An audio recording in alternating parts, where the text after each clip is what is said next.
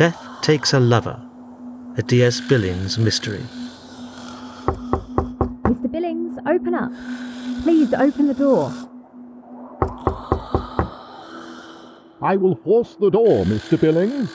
I shall count to five, and if I receive no response from you in that time, I will force the door. One, two. Uh, uh, what is it? Oh, thank God. Mr. Billings, open the door.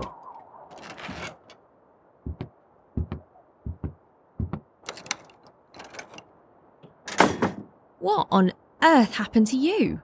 We've been banging on that door for nearly three minutes. Nothing happened. I was only sleeping. Sleeping? We thought you'd become unwell. We hadn't heard from you all evening, and when you didn't come down to breakfast this morning. I must have been very tired. Oh, you had us terribly worried.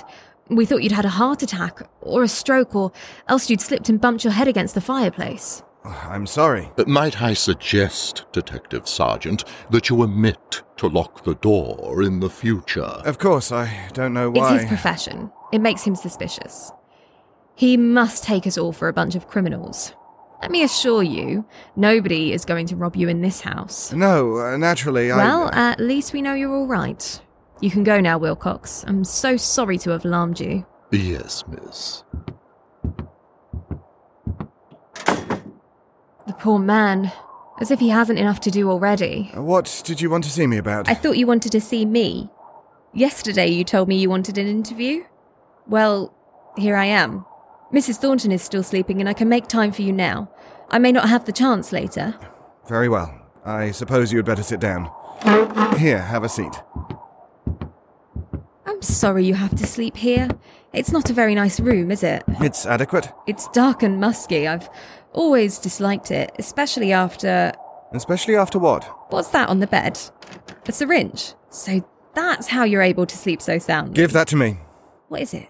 Cocaine? It's none of your business what it is, Miss Whitfield. It's just some medicine, that's all. You were talking about this room. But this is where he died, you know. Died? Who? Roger, of course. I thought he died out on the moors. What? Oh, yes, he did. I just meant. What I meant was, this is where he lay. You said this is where he died. I know I did, but that's not what I meant. Then why did you say it? Oh, I see. You've started your interrogation already. I must be careful what I say and how I say it, mustn't I? I didn't mean die, Detective Sergeant. I meant lay dying. When he was already near to death, Roger walked out onto the moors in feverish delusion and met his death there. But this is where he lay before that. Good heavens, you're certainly awake now, aren't you? Tell me more about Roger Thornton. Would you like to see his likeness? Yes. There's a portrait of Roger behind the wardrobe. It used to hang in the dining room, but Mrs. Thornton can't bear to look at it now. Here, you can see for yourself how handsome he was. Even you must admit he was a very handsome man. Yes. Oh my. The police report mentioned his good looks, but I didn't think he'd be as handsome as this. Look at those eyes. What is it? What? Why do you keep staring at that picture? Staring? Uh, no, I'm not staring. Do you see something in that portrait, Detective Sergeant Uh, Billings? no, I was uh, merely. Uh, I, I. I can see why Mr. Thornton was thought of as handsome, that's all. We'd better put the portrait back. How did your interview with Wilcox go? Did you learn anything new? As a matter of fact, I did. Oh, how intriguing. What was it? I learned that Mr. Thornton was a gambler. Well, that's hardly surprising, is it? Most young gentlemen are. I also learnt that you would lend him money as he didn't have any of his own. Oh, did you indeed? Why don't you tell me about that? Well, I suppose I better sit down then, if we're to start the interview properly. It is a quarter to nine now. Mrs. Thornton expects me to wake her at nine, and I have much to do in the meantime. That gives us 15 minutes together. I shall talk to you for that long, but not a second more. Is it agreed between us? It is.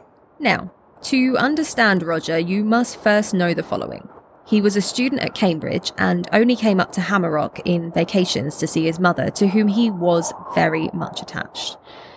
Everyone loved Roger, and his presence always cheered this dark, gloomy house. He was vain and irresponsible and lazy and an incorrigible flirt. But charming, undeniably charming.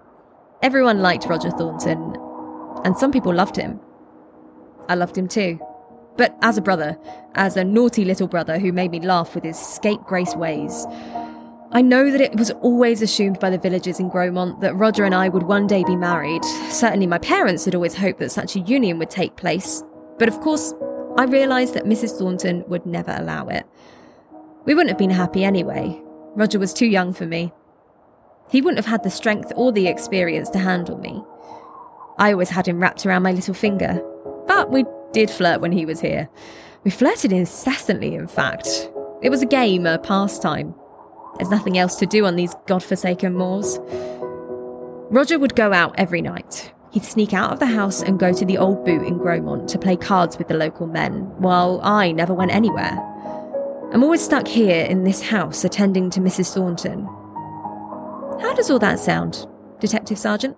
I'm sorry? Am I deviating from the statement I gave to York Constabulary? Um, I don't think I am, am I? It was word for word practically. This is not a game, Miss Whitfield. No, it isn't, but it's tiring all the same to have to repeat things over and over again. Tell me more about the gambling. Well, there was a man by the name of Bill Parker who regularly attended card games at the inn. He was Roger's chief rival. The two of them were engaged in an extended battle of wills played out over the card table. I would stay up at night and wait for Roger to return, desperate to hear about his latest adventures. He was all I had, you see. He was my window onto the world. That's why I gave him money. Mrs. Thornton pays me a small monthly allowance, but Lord knows I have nothing else to spend it on. Anyway, after last Lent term, Roger had a glorious victory over Bill Parker. He came home at around two o'clock in the morning. I always left my window open so I could hear him come. That night he was drunk. He decided to climb up the vine and through my window, sweating and reeking of liquor. Roger, for heaven's sake, look at the state of you. I'm intoxicated. Yes, you are. Give me a kiss. Get off me, you oh, oaf. Oh, go on. Just one little kiss. Stop that, Roger. Your mother might hear. So You're not allowed in my room. If your mother catches us, I'll be the one in trouble. fine. I'll just console myself with your scarf. I love how your scarf feels when I touch my face with it. Oh, so soft and so smooth. Oh, and I love the way it smells. Oh, it carries your scent. God, it's the scent of wet blossom Ah, and the autumn Oh, breeze. do be quiet. You are always so tiring and feeble when you're drunk. Give that scarf back to me. Oh, uh, don't take the scarf away from me. I can't have you, let me at least have your scarf. I shall keep it here, close to my heart, forever. Where are my winnings? Winnings? I know you won. How else would you get this drunk? You always say you'll pay me back when you win, but you never do. I had a great victory over Bill Parker. I bled him dry, poor fools. Forced to walk home barefoot because he lost his shoes to the boys from the brewery. Who else was there? What do you mean? Apart from Bill Parker and the boys from the brewery, who else was at the tavern? Oh, there was an American gentleman, but he didn't play. He just watched. An American gentleman? What did he look like? I don't know. Average. What was he wearing? I don't remember. I didn't pay him any attention. What was he doing in Gromont? I don't know. Why don't you know? Didn't you talk to him? No. What do you care for anyway? I care because I never get to go to the tavern in Gromont. I never get to leave this blessed house. You are my window to the outside world. You must try harder to talk to other people. I'm tired of listening about Bill Parker and the boys from the brewery. He offered me his girl. What? Bill Parker. He offered me his girl, his beloved, his betrothed. He offered her to me as a stake. As a steak? Did you accept it? Of course not. I only have eyes for you. Oh, I hate it when you talk like that. If you have nothing interesting to relate, you might as well go to your room. Why won't you love me, Bella? Why are you the only woman not to love me? It's your share of the world's misery, that's all. Now be quiet and go back to your room before your mother hears us. Mrs. Thornton knew, of course, what her son was up to at nights in the village. She knew and she disapproved, but she didn't have the power or the energy to stop him, so she turned a blind eye. That's her method of dealing with the things she has no control over. She locks herself in her room and ignores them. Things wouldn't have got as far as they did if only she intervened. There, it's nine o'clock. That's your 15 minutes, Detective Sergeant. I have to wake up Mrs. Thornton now. What did you mean by that last comment? The interview is over now. We had an agreement. Please, tell me what you meant. I can't. Mrs. Thornton needs me. She always needs me.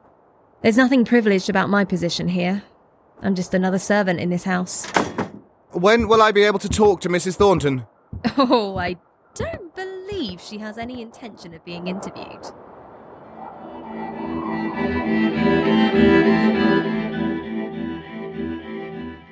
In Death Takes a Lover, the parts were played as follows Billings, David Alt.